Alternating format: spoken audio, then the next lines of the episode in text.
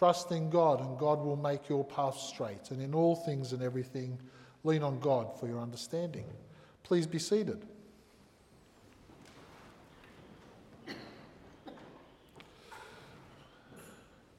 Very often now when I read passages, my mind drifts off as I'm reading them to the time that I spent in Israel before I was ordained. I thought, well, if I'm going to talk about some of these passages, I might as well spend some time in the landscape actually looking at what it meant and looking at what the landscape looked like where these things were happening. And there is actually a road that goes from Jerusalem all the way to Jericho, and it is marked by crosses. And it is quite confronting at times as you walk through. There's little caves and little places where people can hide. So to have a group of people catch someone and rob them and beat them and leave them half dead. When I look at this passage, I can see the physicalities of that. So it's one of those passages that when we go to Israel, and one day I'm hoping to organise a trip for this parish so we can all go over and do one of the Gospels and just follow through Israel and see the landscape. So when we go, you'll also have that experience. And when we do these readings, it'll be a far richer experience for you. One of the things about reading a passage that is familiar to Christians and non-Christians alike, because when you say, be a good Samaritan, even a non-Christian will know what that means. It's quite confronting to try and find something new or to keep you engaged or to keep you thinking. Nevertheless, that's my job. That's what I'm here for. That's why I get paid the big bucks, to try and lead you into thoughts and engagement with what's in front of us, and to make sure that we walk away with something that we can work on for the week. Before starting on the gospel, I just want to refer to Amos, because Amos has some incredible imagery that actually talks into the gospel today. Amos's vision was of the Lord standing on a wall with the plumb line. The plumb line was most likely placed from the top of the wall going down. And a plumb line's job is to just look at how straight the wall is and whether the wall is perpendicular to the ground. Yes? It said that Jethro's men got shot. Well, when it's prayer time, this is gospel time. So when it's prayer time, you can pray for him. Yeah. So keep that thought, don't lose it, but for another time. It checks whether the wall is actually perpendicular to the ground. And as we look at this imagery, the plumb line was most likely placed by God on the top of the wall as Amos saw the Lord standing there. In this vision, the Lord asked Amos what he saw, and the prophet's response was, a plumb line. Then the Lord's words were decisive. Behold, I am setting a plumb line in the midst of my people Israel. I will not pass them by anymore. Why? Because Israel was out of plumb. Holiness and righteousness were no longer perpendicular to the horizon of the Lord's covenant or his commandments. Israel was leading so far out of plumb, and the wall was dangerous, that God had to actually destroy the wall. He had to exile the people because they were no longer serving their covenant. They needed to be exiled and humbled, but not to be destroyed forever and ever, but to be rebuilt brick by brick, to be restored, to have that wall restored with people who had come to confess and seek repentance, and then be straight in holy and righteous activity. In our times, we refer to these people as saints. We are the saints of St. Matthew's with St. Linus, and we are called by God to be his people. And a saint means holy, belonging to God. But saints can also be out of plumb, dangerously leaning away from being consistently aligned to God's will. As people, we could be unholy and unrighteous.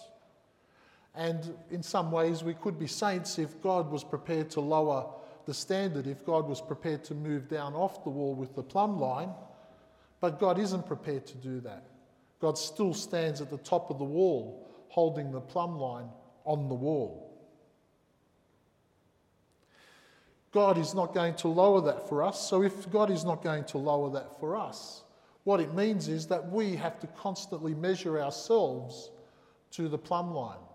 We have to lift ourselves and live up to the standard that God sets, which can be a very difficult and daunting thing. But when I add the idea that as people who are post-resurrection people and have had a Pentecost, we have the Holy Spirit available to us to help us and guide us and nurture us. And in that process of staying straight to the plumb line, we can call on the Lord to send His Holy Spirit to empower us. Every day, every moment, in each and every situation, in every relationship that we have, God stands by the wall with the plumb line in His hand. God constantly seeks us to step up in our Christian faith, not just to be holy and righteous, but also to be Christ-like. He notes any divergence from the plumb, and He asks us, and He constantly sends messages for us to return to Christ, to repent and return to Christ, and be straight and tall in the power of the Holy Spirit. So as we think about this, think about your divergence. Think about the parish's divergence. Are we still plumb to the plumb line? Or are there gaps that we need to fill and return to Christ when we return to Christ?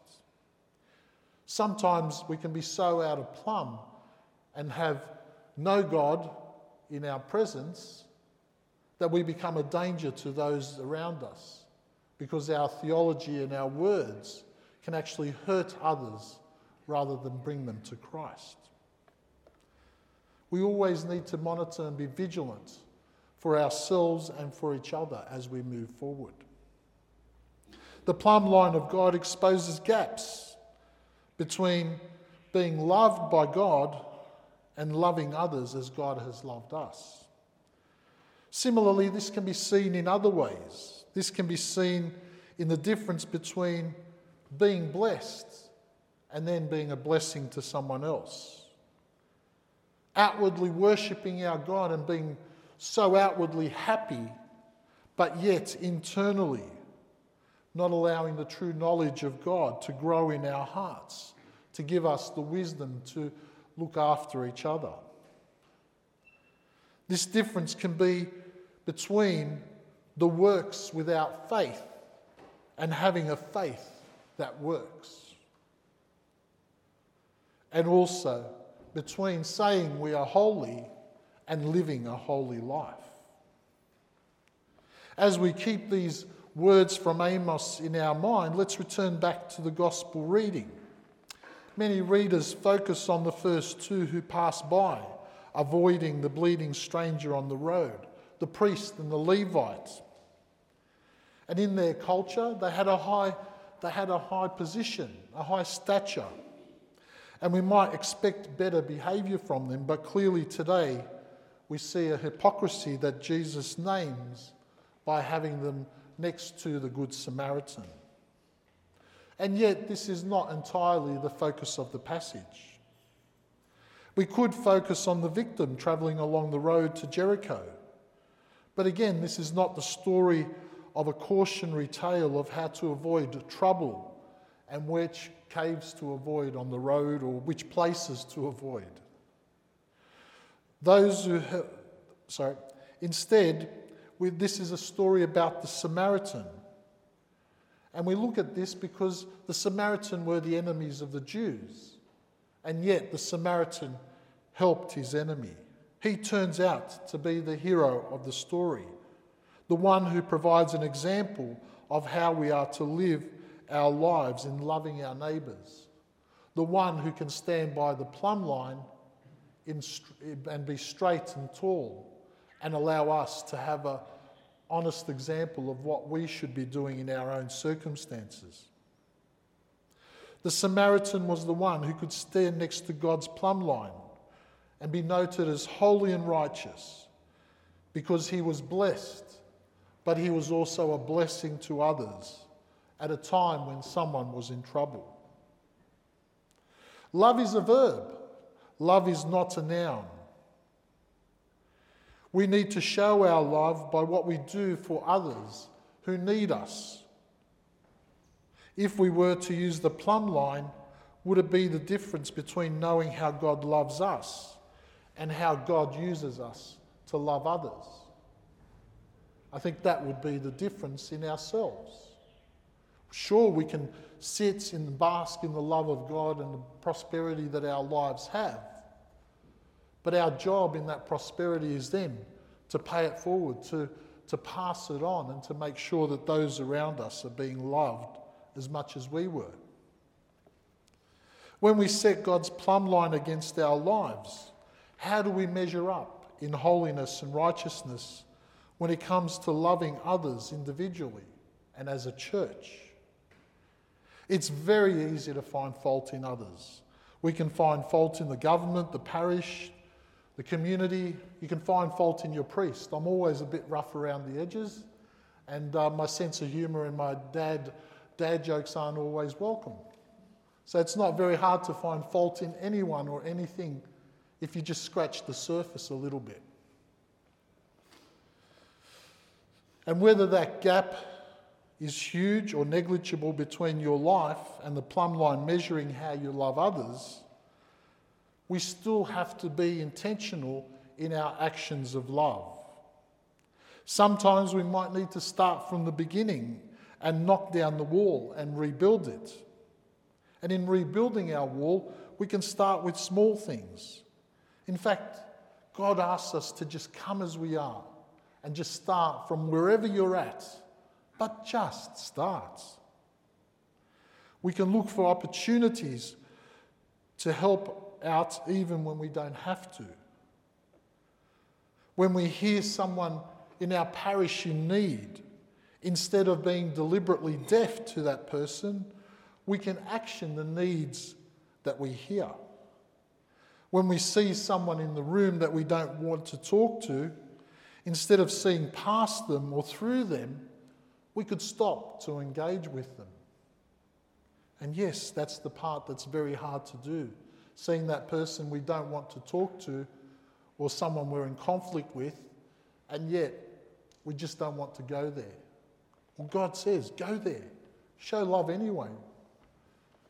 Whether you like them or not, whether there's conflict or not, they're still a human being that needs to love and needs to be loved. We need to stop our spreadsheet of love that tracks all the things that someone has done wrong to us, and indeed all the things that someone has done right to us. Instead of keeping track of our losses, we can keep a track of all the gratitudes and blessings we have had. It's not enough to love those who are easy to love. It's much harder to love those who have behaved in horrible ways and possibly hurt us, or we have heard how they've hurt others. But we must love them, and in fact, according to our Lord Jesus, it is the most important task. In this story, it's easy to see the Samaritan as a Christ figure, the outsider who stops to help, the one who takes charge of the victimized, who have been left to bleed to death by the side of the road. The one who finds care for the victim and pays for it. Thinking about God's plumb line in your life, it's easy to see yourself as the Samaritan, and like the Samaritan, be the feet, hands and face of Christ to others. But is it easy to have that as an intentional effort each and every moment of your day? So hence, the plumb line still keeps asking questions, doesn't it? We too are called to be good Samaritans to the world, as Jesus says, go and do the same as the good Samaritan. If we start looking for opportunities to bind wounds, then there will be no shortage. And just think about people in our parish that have wounds. All we need to do is just look at our own home first before we look anywhere else, and sit with others and surround them and bind them in love so that they can heal and be restored in the Holy Spirit. You would notice that after service I do an altar call for prayer, and we have discussions out here in the presence of the Holy Spirit, which is called down to bless our communion during the service. Convention, the things that I should be doing at the end of a service are, I think the convention is I'm supposed to go at the door and as people eat, I shake hands and do all that sort of stuff. And yet, Christ's command tells me today to love people by the promptings of my heart and to bind them in prayer to God. So when there is a conflict between what I should do and what Jesus asked me to do, I need to allow Jesus to win. There are no shoulds in how we love people. There is just the prompting on your heart from Jesus through the Holy Spirit. So follow that prompting. Allow God to work in you. We show our love for God by loving each other. And the ways we show love for each other are as varied as the number of people here today. But it all starts with one word: opportunity. There is no limit to the opportunity we have to fulfill the commandment of loving each other as God has loved you. Be imaginative, think outside the box, and just be intentional to keep loving yourself and each other's. Just keep seeking those opportunities to do that, to live out that verb. In the story today, the Samaritan brings care to the man that was robbed and saves his life. And yet, as I finish this reflection, the thought comes to my mind. In the unseen world, there's a bit of a paradox when we love others as God has loved us. You see, in this passage, the Good Samaritan saves the life, physically saves the life of a person. In the unseen world and in the world where we travel along seeking our eternal life with God, when we save someone else, it's actually we who are saved. The Lord be with you.